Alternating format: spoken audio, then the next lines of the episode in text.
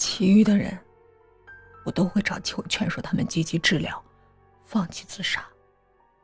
等今天的事情结束了，你的群就会彻底解散的。我看着许哲恼羞成怒的脸，特别痛快。我一直在等，等你露出马脚，等你引诱我。你今天才告诉我所谓先行自杀的真相，就是你对我的最后一击。许哲，你这个货真价实的畜生，天生的反社会人格。你妈妈根本就没死，她抛弃你，重新组建了幸福的家。你宁愿假装你妈妈死了，也不愿意接受她抛弃你的真相。你爷爷奶奶一身病，一个捡垃圾，一个扫大街，供你读书。你痛恨自己的身世，你见不得别人幸福，自己得不到就要毁灭。你这样的人才罪该万死！我对着许哲破口大骂：“你沾沾自喜的收割只是趁人之危，你唯一成功的只是逼死了我的儿子。”可你再也不会成功了，他们已经知道了你的真实模样，你就是个无能的小丑，永远也不会有人真的爱你，因为你不配。你的心像炭一样黑，你的人格像污水坑一样肮脏。许哲盯着我手里的刀，琢磨了一下，突然笑了：“阿姨，随便你做什么，你儿子都活不过来了，你能拿我怎么样？”没有证据是我干的，我用言语诱导别人自杀，能判我几年？不会判刑的。我也有病啊！你看我手腕上的疤痕，我自杀了好多次，这就是为什么我和欣欣在球场上一见如故，因为我们都嗅到了对方身上死亡的味道。我注视着这个恶魔，愣住了。其实你还年轻。未来的路可以重新选择，但如果你执意选一条死路，没人能帮得了你。他突然飞扑过来，抢我手里的刀，狠狠扎进了我的胸膛，面目狰狞地说：“没有回头路了。我一开始也没打算回头。我实话告诉你，你儿子就是我用一根细竹竿戳下去的，没有指纹，甚至不需要靠近他。最后我把竹竿一节节掰断，塞进包里带走了，没有任何证据。”欣欣不想死，不管我怎么诱导他、打击他，他就是不往下跳，嘴里还一直念叨着妈妈去给我买虾了，我死了妈妈一定会伤心的。他甚至还想回家，最后是我一杆子把他戳了下去。我看着胸前的刀，只觉得什么东西抽走了我的呼吸。我死死揪住他的衣领，吃力的深吸了一口气。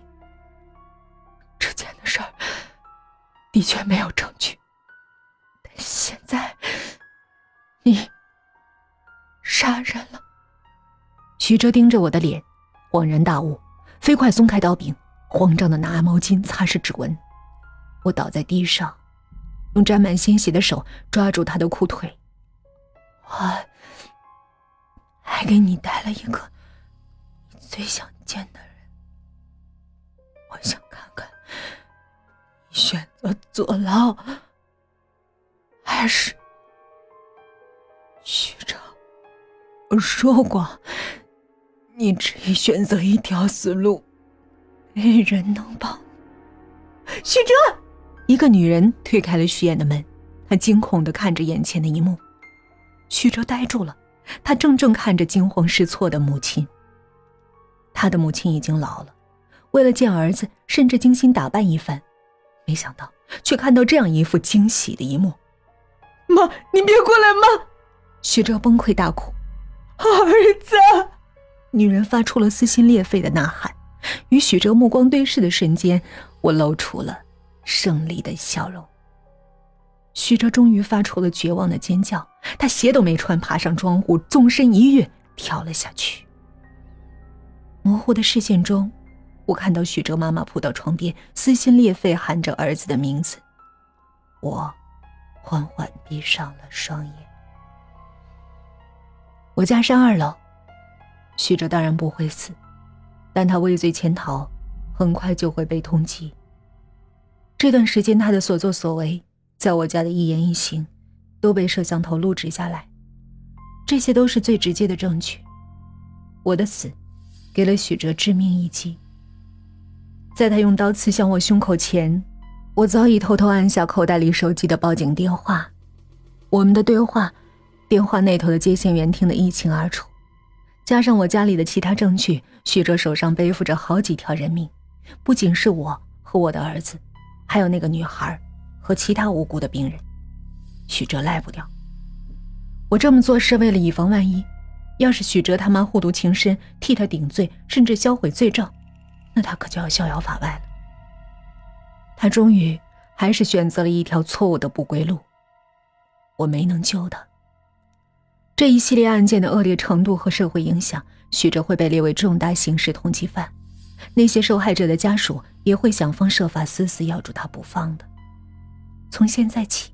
他的余生将如同老鼠一般东躲西藏，不敢见人，不敢见光，更不敢和任何人有过深交集。为了生存，只能做最底层、最卑贱、最不被人注意和忽视的工作。被人压榨也不敢吭声，连一场深度睡眠都成为奢侈。他年纪轻轻，这辈子却画上了句号。这就是我，对他夺走我儿子生命的惩罚。儿子，妈妈终于给你报仇了。我杀死了所有的凶手，包括我自己。